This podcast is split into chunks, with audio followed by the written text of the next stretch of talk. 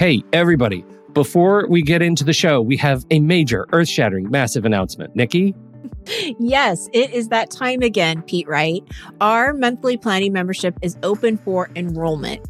GPS stands for Guided Planning Sessions, if you don't know already. We've worked really hard here at Take Control ADHD to provide you with a service that not only gives you ideas and strategies on how to plan your day and your week, but it also provides time and space for you to do the work and not just by yourself, but with others who understand and support you. We meet every Monday and Thursday, and there are three different sessions for each day that you're invited to attend. We are dedicated to making this membership to be one that is transformative in the way you think about planning and taking control of your time and schedule. There are so many benefits to the GPS membership, so please be sure to visit our website at takecontroladhd.com slash GPS. Enrollment is open now through May 8th. Thank you for your time and attention, and I hope to see you soon. On with the show.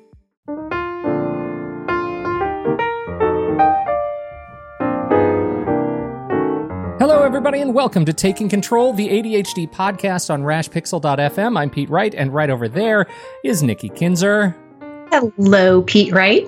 I'm very excited about our, our uh, conversation today, Nikki Kinzer. I'm very excited because we have a return guest, dare I say, friend of the show, uh, joining us to talk about a very special uh, event. Uh, we're going to be talking about women and ADHD, and uh, oh, it's the ADHD Women's Palooza time! Yay! It's it's really great. Our guest uh, Linda Roggli is back. She's an award-winning author and founder of the ADDiva Network, supporting women who are 40 and better. And now that I'm significantly 40 and better. I feel like I need to say too. that. I need to shout that out loud. Uh, she's also one of the founders of the ADHD Women's Palooza, an online conversation with the world's top ADHD women experts that attracts thousands of women worldwide. She's a certified ADHD coach and opens the door to transformation for ADHD women through private groups and coaching and women's retreats. And she is the perfect guest for us today. Linda, welcome to the show. Oh, thank you. I'm so glad I'm the perfect guest because you know I'm the only guest. But that's like saying I'm your the list is long and distinguished. Come on. Whatever. Catch us up. Catch us up on uh, on uh, women and ADHD. Shall we start there before we talk about the Palooza? Is that a good way to do this? Okay, I think that's a wonderful way to do that. let's Perfect. start there. Why don't you Why don't you catch us up on? Uh, you are, are constantly working and researching uh, women and ADHD. What are What are you learning uh, from where we were this time last year?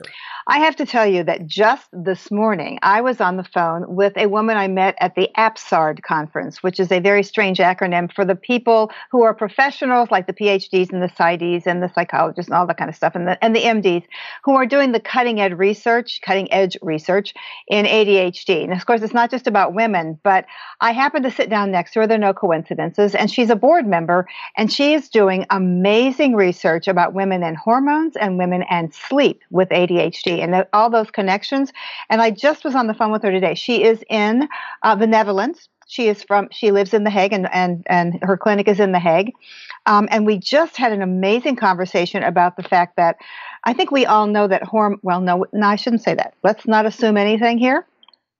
Estrogen and ADHD have a huge component in common, and that is neurotransmitters and dopamine. So when your estrogen goes down, which it does right before your period, um, dur- right after you give birth, and during menopause or perimenopause, um, your ADHD gets worse because estrogen kind of acts as a conduit, if you will. Um, it's a helper, if you will, a helper hormone for those neurotransmitters, especially dopamine. And what this woman did, her name is Sandra Kooij, and I have invited her as a last minute speaker on the Palooza, since we're going to talk about the Palooza later, because what she has to say is so important.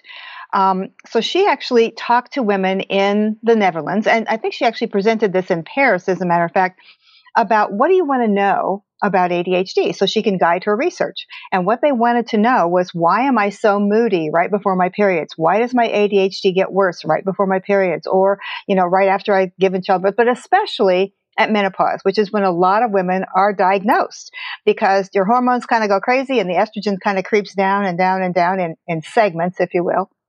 And suddenly it's kind of essentially gone, not completely, but, um, and, and all of a sudden our ADHD is like oh my God, my, where did my brain go? I can't put two words together and form a sentence. And that was kind of how it was for me. Um, so what Sandra says, or Dr. Kooij says, is that hormones play a huge difference. And she is actually creating a worldwide research project. And she's trying to get funding for it. And I'm not supposed to tell you the name of the funding thing because the English site's not up. But in case you happen to be in, be Dutch, the Dutch site is up. It's, it's ADHDfund, F-U-N-D dot com and you can donate so that we can actually have this research. She pitched it to the, the government, the Dutch government, and they turned her down because they're interested in other things right now. Their focus is other things. Our focus, however, is this very thing. So what she, what she says is that um, so she gave me lots of statistics, and you can hear more about those on the Palooza because we're recording a session and we're going to be with her because we have to pre-record that one because it's such different time zones. Um, so what she said is that there are three things that we can do about it because that's what I was interested in. How do we mm-hmm. fix this, mm-hmm. right? Mm-hmm. She said number 1 is that antidepressants actually help. So sometimes she will actually give women antidepressants just for two weeks. And if you know anything about taking antidepressants, which you do if you've ever been depressed and you've been on medication, most antidepressants supposedly take two weeks to kick in, right? At least. She's, yeah. yeah. She says that in this context, just for mood, up, just for that little boost in mood, an SSRI or in another antidepressant can actually take effect fairly quickly. So she will put a, um, one of her clients or patients on it for just two weeks. So number one, more you can take antidepressants. Number two, you could actually also increase if, if ADHD symptoms are the issue and not mood regulation, you can actually increase the dose of your medication. So increasing the stimulant medication just a little bit may help. So my point is, is that if you have ADHD and if you are still having periods, you may be having this monthly kind of dip in, in estrogen and increase in ADHD symptoms.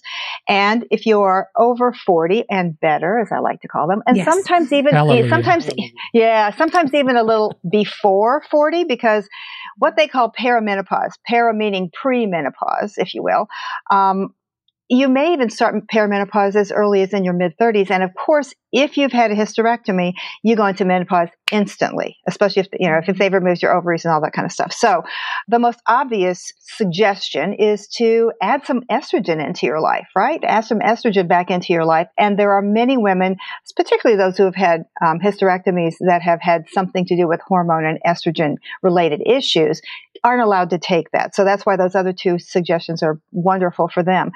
But if, like me, and I believe me, I'm not a doctor, and this is only my anecdotal information, um, I started after much discussion with my doctor, I did start um, taking estrogen, using estrogen, just a little patch, not a pill, but a patch. Um, and that actually smoothed that out. So she actually, um, Dr. Kooij also suggests using um, birth control pills. So if you are mm-hmm. still, I mean, obviously not if you want to get pregnant, of course, but if you are in still in childbearing years and still having periods, regular periods, that's an option. My doctor put me on low dose birth control pills, even though I wasn't really worried about birth control at that point necessarily, but I guess I should always be worried about that. If you're having sex, you need to be worried about that. But nonetheless, this is going to be a fascinating conversation on replay, right? Fascinating. Hey, we ought to jump into the intimacy too. That's so right. bottom line, bottom line is that there is estro- they don't call it estrogen replacement. They call it HT hormone therapy this day, these days. Mm. So um, it's not for everybody, but keep in mind it's that's not the only piece that you can work on here. It's hormones, estrogen in particular. It's antidepressants, and it's also potentially increasing your stimulant medication. So is that enough of an entree into all of this? I have a question just to clarify something real sure. quick. So when you're saying two weeks for the antidepressant and then actually also increasing the dose of the medication, is that just every month at the same time you're doing that? So you're not consistently on the antidepressant. You're on it for two weeks, you get off of it, and then you go back on it in two weeks two yeah. weeks okay. yeah and that's right. and that's and so so there's two answers to that question yes and no Okay. Okay. So the yes, the yes answer is that Um, what Sandra did, what Dr. Kooij did, was put women on that antidepressant essentially two weeks before your period starts. So it's basically the last, like the 14 through 28 day period of your mm-hmm. cycle.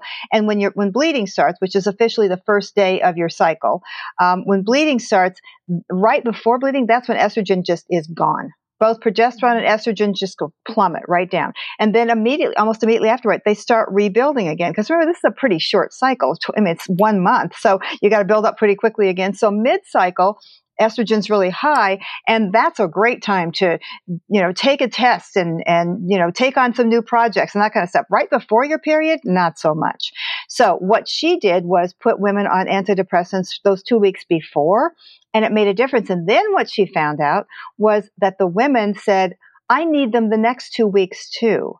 She said they didn't realize just how depressed they were until they went on mm-hmm. antidepressants for a short period of time.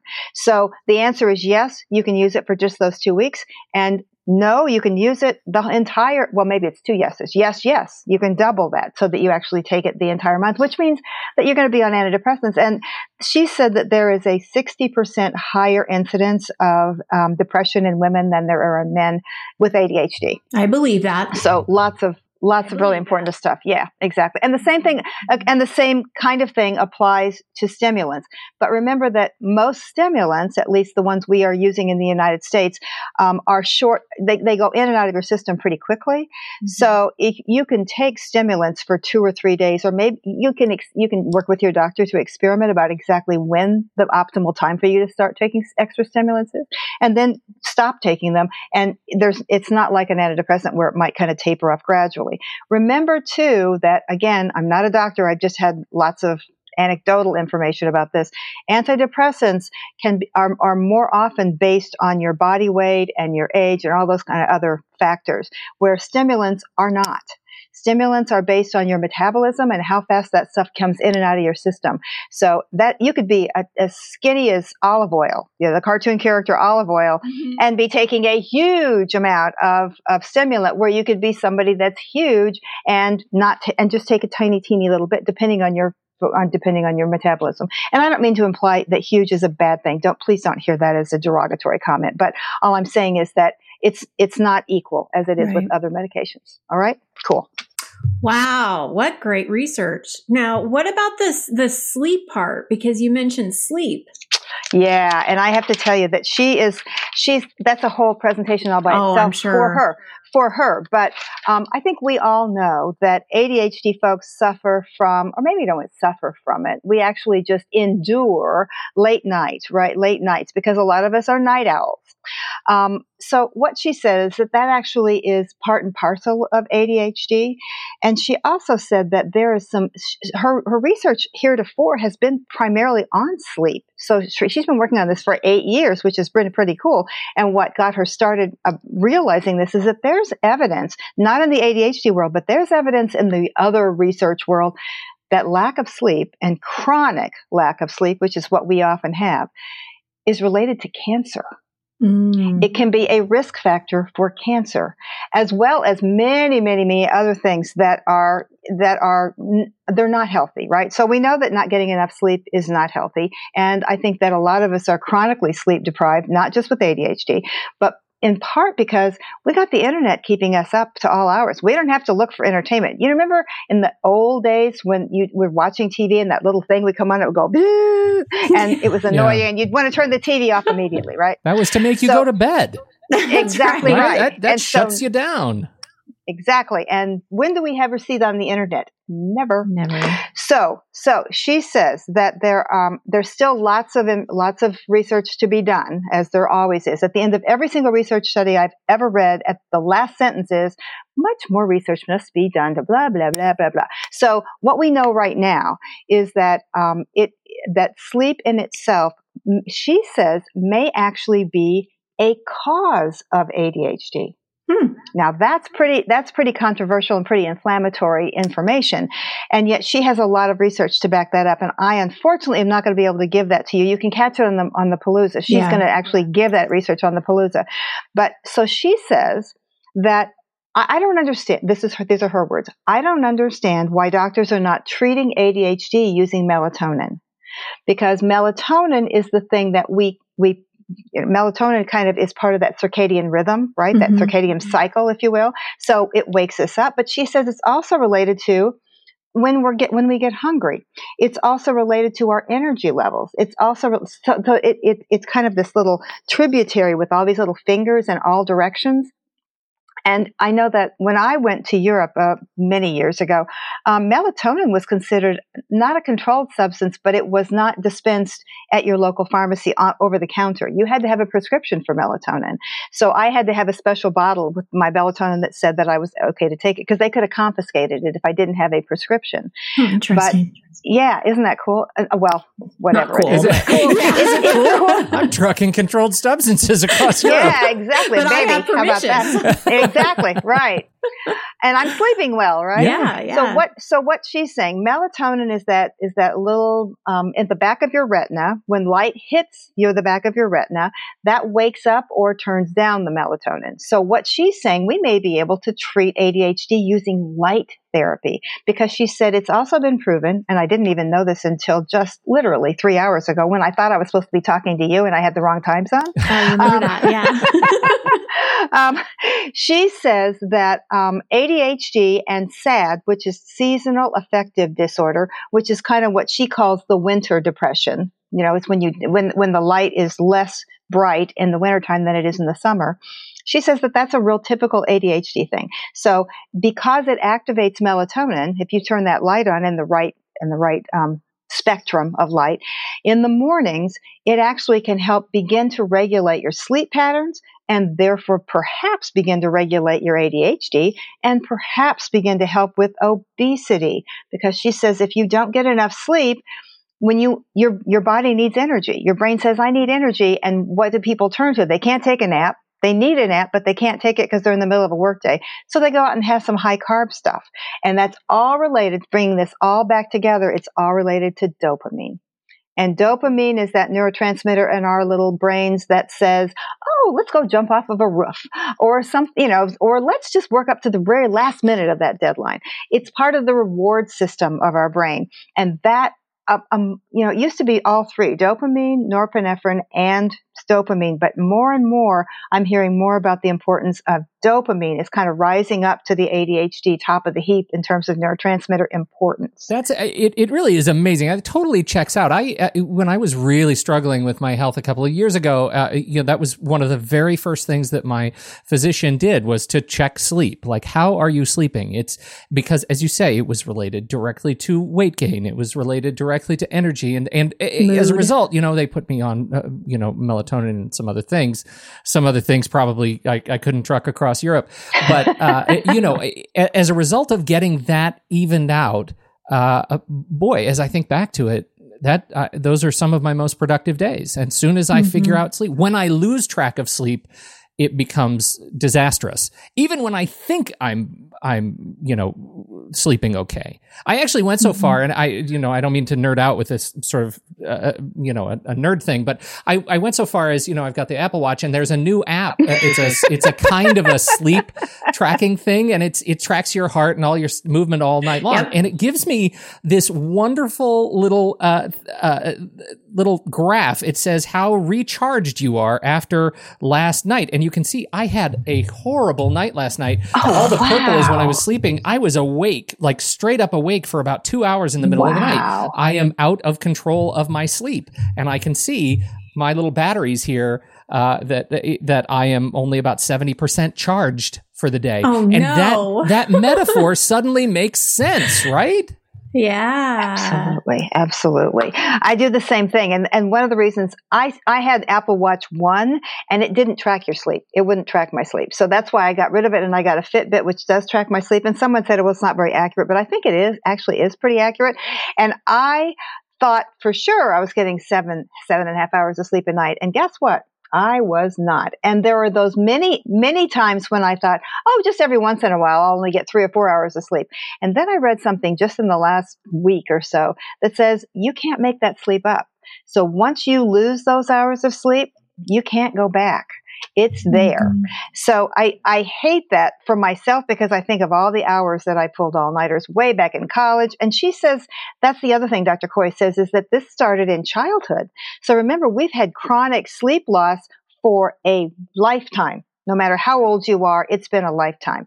So Mhm. it's, it's and it takes a lot of work to it takes so much work to train yourself to sleep again it is a real thing you can't do it with some sleepy time tea over a couple of nights you really have to work to sleep better Well, especially once you throw in the anxiety part Um, Oh, of it. yeah, I mean, because that's gonna keep you up. Oh, yeah. it's well and and i you know i find that um you know speaking of accuracy it's accurate mine is accurate to how i feel and when I look at it in the morning and I see those big blocks, I'm like, oh, that checks out. That's about how I'm feeling this morning. I'm I am not 100 percent myself, and so you know, I I, I actually uh, I I really swear by it. It's a lot of fun to it's a lot of fun to have the the data, but it's it's uh, actually even better to learn something new about myself. Absolutely. I have the the Fitbit too, Linda. And I just got it like a week ago. But I tr- like I didn't trick it, but I thought I'm going to test this. Like I'm going to see how accurate it is. And so I I would watch the time, like okay, about what time I went to bed, and if I woke up in the middle of the night, about what time I woke up. And I'm telling you, it was right right on target. And last night, Pete, if it makes you feel any better, I was up for two hours too. And and we were not talking to one another. No. there was no podcasting going on in the middle of the night. It was no. just straight up awake and anxiety. and and last night was definitely the the worst night of sleep that I've had all week. So well, isn't that yeah. great that you wake up and and uh, have to podcast? I know, and we have Linda. We our have Linda to remind us to put a fine point on just how horrible our sleep is. Okay, then. Thanks, Well, Linda. Yeah. and we so can't make it up over the weekend. No, So- that's the thing. Is I kept thinking, well, I'll just sleep longer tomorrow. Didn't work that way. Did not No. work that way. And she also, Dr. Kooij also says something that is um, a little different than what I normally hear from doctors with ADHD who's who prescribe. She says that stimulants actually do affect sleep. And I hear that anecdotally from so many people. Well, I started taking it and I can't get to sleep at night. Um, and then there are other doctors who say, well, that's because Dr. B- Will- Bill Dodson, as a matter of fact, says we don't have ADHD brains just when we're awake. We have ADHD brains 24 hours a day. So I was questioning. Sometimes I'll drink caffeine at night and I can go right to sleep, baby. It doesn't keep me up at all. Well, then I, but when I do drink caffeine, I'll wake up four hours later. And I talked to him about that and I said, why is that? Because you have stopped medicating your ADHD. The medication, your caffeine, wore off, so your brain is waking back up again. And it didn't occur to me that, Interesting. yeah, it didn't occur to me that, I mean, I don't usually take caffeine to self medicate, but maybe I do. Who knows? But I I didn't realize. Oh, so and I've and I've tried it. When I don't have caffeine, I don't wake up those four hours. I usually wake up at four thirty in the morning, but that doesn't necessarily mean four hours after I go to sleep. So fascinating kind of stuff. And and the thing is, we just don't know all this stuff yet. We don't we don't know. Okay, here's here's your exact the way you you function. Therefore, you should do this. There's not a direct line yet. Yet. I just have to throw one thing in there on this on this sleep thing uh, uh, related to caffeine because a that's super depressing. Uh, I had never put that together. That it's not that like, and I hear this all the time. Oh, caffeine doesn't affect me, but you know what it does. And as soon as you start looking at the little graph, it, it reminds you that caffeine might not impact you going to sleep, but it absolutely impacts you your quality of sleep and the length of deep sleep that you actually get.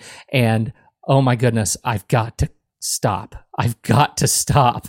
I don't have ADHD, so I'm not on ADHD medication. That my question to you is okay, so if the stimulants are affecting your sleep, is it part of a man like a, a management plan then to also at night take some kind of steep or sleep helpful sleep thing like a, like a pill, sleep pill, aid, like yeah. a sleeping pill yeah like a sleeping Like aid melatonin, yeah. yeah. is that part of or i'm not even thinking melatonin. Like i'm i know a lot of people will take like ambien and things like that. I don't know. Is that part of what a doctor would do with someone with adhd or is that something they completely stay away from? Oh no, they have. There are so many people who have been on Ambien far longer than is medically recommended. I mean, I have a friend who's been on, on Ambien for years, and it's supposed to be a short term kind of thing, right? Um, and the problem with, I, I- was stunned when I found this out. When I was researching um, taking sleeping pills, what I found is that they don't necessarily give you a better night's sleep. but what they all have in them, almost all of not melatonin, and I, you know, I, maybe I shouldn't make blanket statements. All the ones that I know about have in, included in them an amnesiac so that you wake up and you don't remember whether you slept well or whether you didn't sleep well. And that to me is incredibly frightening. That just yeah. scares the hell out of me. So the truth is, is that some doctors, and, and Dr. Dodson may fall into this category, but certainly Dr. Ned Hallowell talked about this, is that some people need a stimulant right before they go to bed or within an hour of when they go to bed to help them calm their brain down so they can focus enough to sleep, which is completely antithetical to some, some other people being woken up by stimulants or not being able to sleep. So keep in mind, remember the one, the statistic that I heard is, which is far higher than I've heard before. If you take every single um, descriptor from the DSM-5 and you match them in every combination and permutation, you have 116,000 potential types of ADHD. That's before wow. before you add in culture, gender, age, background, family history, all of the other things that are going, or, or even current anxiety ridden things, like maybe you're going through a divorce or maybe you're changing, any of those kind of things. That's before you add all those things in. So it really does, it does ring true for that psychologist up in, I think he, he in New York City, who said, if you've met one person with ADHD, you've met one person with ADHD, which means that we are so different that mm-hmm. each one of these, each one of these recommendations may work for 56,000 of those people, but might not work for you or they might work for three people and not, and would, would work for 20,000 of people. I just have to say this is off of medication, but I have a friend who thinks that her son might have ADHD and she was asking me for ideas or, you know, just thoughts. And I went back to her with a bunch of questions and I was like, answer these questions for me first and then I'll talk to you. And I know I kind of probably bombarded her, but it, it's just like you said with, you know, aside from medication, it's also just working strategies. It's like until I know how this affects him and what the relationship is with his teachers and and all of that. It's like it's hard to answer. You can't just give a blanket black and white statement try this and this will work. I mean it just you just don't know that's, yeah. And it's especially hard because ADHD folks are impatient. They want it to right. be fixed now. And for us, it takes even longer perhaps than it does for other people to fine tune that perfect combination. And then for women, let's go back to hormones again. We could have that perfect combination. Estrogen declines and then it's not the perfect combination again. So now we have to figure out what to do when the estrogen declines. And that's different, remember, from when you're having normal periods to after pregnancy estrogen drops after you stop nursing and after you so you you got really high estrogen during pregnancy and then it goes wow because it's so high it, it plummets dramatically. So how you deal with that because that's usually a only a you know, once or every two or three times in each lifetime. But then almost all of us who have had regular periods eventually end up in some kind of menopause, whether it's an early artificial menopause, but more likely a natural menopause, which can take 10 years to figure. And then you're, then you're bouncing all over the place. Kind of like there's a, there's a, um, a, a, distinction or a similar, a parallel between the estrogen ups and downs that we have at menopause as to the ones that we have in adolescence when we're just beginning to start a period, just coming into puberty. But the difference is, is that at adolescence, we're working our way up to estrogen levels and at menopause, we're working our way down. So it's kind of this big bell curve, I guess, which is so popular among graph makers. Yes. Uh, but Linda, why don't you kick us off and sh- fill us in on the ADHD Women's Palooza this year? Uh, what do we have to look forward to? Uh, what's changed? What are you excited about? Well, first of all, one of the things, thank you for that. I really love talking about the Palooza because honestly, it. I got an email from somebody last week who had been to both Paloozas because this is our third year. We started in 2016. Um, she said, "I have learned more from the last two Paloozas than I have learned from anywhere, anything else on the internet." And from my doctor's office. And I think the reason for that, it's not that the information isn't there. It's just that here it's all compressed into one tidy little package. And the, the thing is that it's not, people have said, well, I came to last year. I don't need to come to this year. The deal is that 2016 and 2017, there was no duplication at all on those sessions. And this year we're going to have a little bit of duplication, but we have new information. So it's a, it may be the same topic, but it may not be the same take on the same topic. topic topic, especially since I have different experts talking about it. Like two years ago, Dr. Bill Dodson talked about sleep. This year, we're having somebody else talk about sleep. And of course, Dr. Kooij is going to also talk about mm-hmm. sleep as well. The, the similarity is that this is all amazing information geared toward women with ADHD. And to me, it's almost an online encyclopedia of information about women's ADHD because we get new new research happens every single year.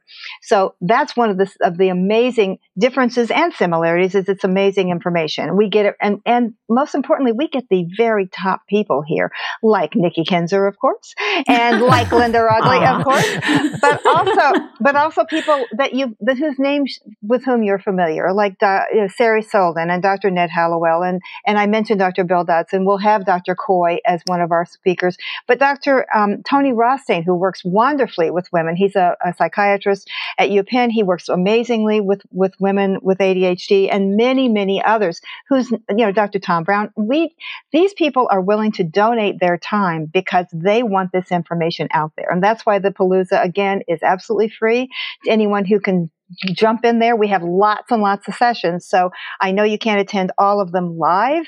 So therefore, that's why we have the replay. So you can get the replay for 24 hours. And of course, I had to put the little plug in because if you want those replays forever, um, and if you don't have time to listen to them all in one week, because there's 33 of them, guys. 33 is a lot to listen to, and we're, they're an hour long this year.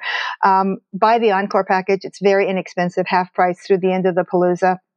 And the other piece that I love that we're repeating again this year is the pink ticket. I call it the pink ticket affair. Some people call it the pink ticket party, but it's when all of you out there can join me live in an interactive session because you can't ask questions in the Palooza because we're kind of in this little cubicle of, you know, time and space, if you will. But at the, at the pink ticket affair, everybody calls in and you can ask some of our experts stop by. You can ask questions of me and all the experts. And the cool thing is is that we take time to divide everybody into small groups and we divide them into phone groups so that you can talk to each other. And as far that as i'm con- so cool. well as far as i'm concerned it's just as important for women to talk to each other because that that does something remarkable for people. I mean, to me, the best thing is being in a support group or going to a, an in-person conference so you can sit and look into somebody's eyes and they get it. You know, you don't have to wear your facade. You don't have to, you can take off the makeup and take off the mask. But the be- next best thing is to at least talk to somebody else who gets it and isn't going to giggle if you stumble and fall or if you forget somebody's name and all that kind of stuff. So women need that validation because so many women operate in isolation with their ADHD and they think I'm the only one because that's what what they hear. They hear it from their mm-hmm. families. They hear it from their coworkers. It's like there she goes again with the rolling of the eyes, or worse, getting fired, or worse, getting divorced, or any of those mm-hmm. other things that happen. Not that they don't happen to non ADHD folks, but they tend to happen more to us. Mm-hmm. And that's part of the tragedy that I heard at the APSARD conference a week or so ago. Um, that that there really truly is a, there truly are a lot of things about ADHD that are that it's pathology. I mean, it's the bad mm-hmm. news about ADHD. And I created the ADDiva network to kind of counteract that while knowing that we need that serious tack on ADHD so that people take it seriously, so that insurance companies cover the, the things, the treatment that we need and the medications that we need. So I don't at all say that that's a bad thing. It's just that it's very disheartening. And what came very clear to me is that ADHD is, I mean, we all know this, but I just want to say it again so you really, you really get it. And that's ADHD is not your fault. ADHD is not something that you wake up in the morning and say, gosh, I think I'm going to screw up today, or I'm just going to be lazy today, or I'm just not, I'm just going to ignore that stuff. I'm just going to forget that I was supposed to do that. It's genetic and it is brain based. It doesn't have anything to do with your willpower. And if you continue to say, I think I'll just try harder it won't work. Strategies, kind of like what we were talking about with the melatonin, mm-hmm. with the with hormone stuff, with no, even just knowing that sleep issues are an issue for ADHD makes a huge difference. So that's yeah. what the, that's what the Palooza is really all about. It's about raising awareness, and I can't tell you again, like that woman who who emailed me said this information is out there, but it's in bits and pieces and dribs and drabs. This is squeezed all together so you get it all at once. And I'm, I'm afraid it's kind of like standing in front of the fire hose. You know, it's kind of like, uh, so much information, right? But that's what the replays are for, right? That's what the replays are for. And I just wanted to mention one thing that's very different this year is that Terry Matlen and I founded the ADHD Women's Palooza in 2016. Terry is not co-hosting with me this year. She's got some exciting things happening in her own family during the Palooza, so we're happy about that for her. It's not bad; it's good. Um, so, we're, so it's, I'm I'm hosting by myself this year, but that doesn't mean Terry's not an integral part of this. In fact, she's one of our in most inspiring guest. She's talking about hypersensitivity. So mm-hmm. everything that we talk about is pretty interesting. And um, there's a there's a special um, session a special session on stigma and ADHD and other mental illnesses. And it's keying off of a new book by Dr. Stephen Hinshaw. He's written a book called the Another Kind of Madness. And I just finished that book. And he's going to talk about that and his own personal familial issues with that because his dad was diagnosed with schizophrenia, was um, actually bipolar, was at horrible mental institutions that you only read horror stories about. And he shares that stuff. And I think he's going to talk about that in the Palooza as well. So some amazing, amazing information. Well, and I have to say, Linda, I had um, probably at least two or three people last year that were current clients at the time join the Palooza. And they came back and they were like, I want to share this with you. And I want to tell you that this is what I learned and da da da. And, and, and then, of course, which was nice, you know, you did a great job, Nikki. but it was so nice to hear, um, how much they were getting out of it. So absolutely. I know from my own clientele too, they they absolutely love it one more thing before we wrap up that I want to say about Terry is I watched her or I watched her speak um, at the CHADD conference, and uh, it was about organization and women and guilt and all of these kind of things that we all feel. And uh, one of the things that she said that so much resonated with me is when we hire a housekeeper or a meal service or something like that, this is not a luxury. This is an accommodation that you are making to make your life easier and and to and to work with your ADHD. And I just, I mean, it still gives me chills even to repeat that. It's like it's an accommodation. It's not uh, it's nothing for you to feel guilty about or feel like you don't deserve it, right? Um, so anyway, I just wanted to put that little plug in there for her. Thank you. and I'm glad you said that because I there was a point in my life when I just I couldn't get everything done, and I was so frustrated. And I would wake up every day thinking, okay, I'm going to do this, and then 15 other things would come in my brain, and I didn't know which one of them to do first because they were all important. Blah blah blah. And I finally just wrote down a list of all the things that I had to do, and then I wrote down a list of things only I could do and gradually I began to outsource all the things that I didn't, I, nobody else can be my, my Victor's wife except me. No one else is going to snuggle in bed. No one can write my books except me. No one can do, you know, my coaching, blah, blah, blah. But the, all those other things, laundry, I, other people can do laundry. You know that? And so I felt really guilty because I actually found somebody who does my laundry and people were like, Oh, you can't even, you're not even enough of a woman that you can't even do your own laundry. Well, oh, guess what? grief. Guess what? I like having my sheets washed by someone else. Otherwise, they might not happen. That's so, right. Yeah. Clean is good. Clean is good. More more often than I was getting them clean. That's for sure. Yeah. so thanks for mentioning that. I appreciate that. Terry is full of wisdom. That's full great. of wisdom. Awesome. Well, thank you for sharing the the information about the Palooza. We'll have all of the information, right, Pete, on how to sign up on our website in the show notes. We have, and I've been I have been doing a, uh, a, a little tour of the website in the live stream. So uh, you should it should look very familiar when you get there at ADHDpalooza.com. You can subscribe for the uh, to get the encore package or the pink ticket right there, and we'll have the links in the show notes. Perfect. Absolutely. Great. Great. Yeah. And Thank we're going to have Linda come back next week, right? Yes, uh, ma'am. I do lots of answers to your questions. Hopefully, yes. I have answers. Hopefully. That's right. We have oh, we will. have our Q&A. It's coming up uh, uh, next week and uh, we can't wait for that because we did we got some great uh, listener questions that we want to to share and get Linda's uh, take on. So until then, thank you so much Linda Roggli. We sure appreciate your time today. Mm, we appreciate behalf, you. On behalf of the great Linda Roggli and Nikki Kinzer, I'm Pete Wright, and we'll catch you next week right here on Taking Control, the ADHD podcast.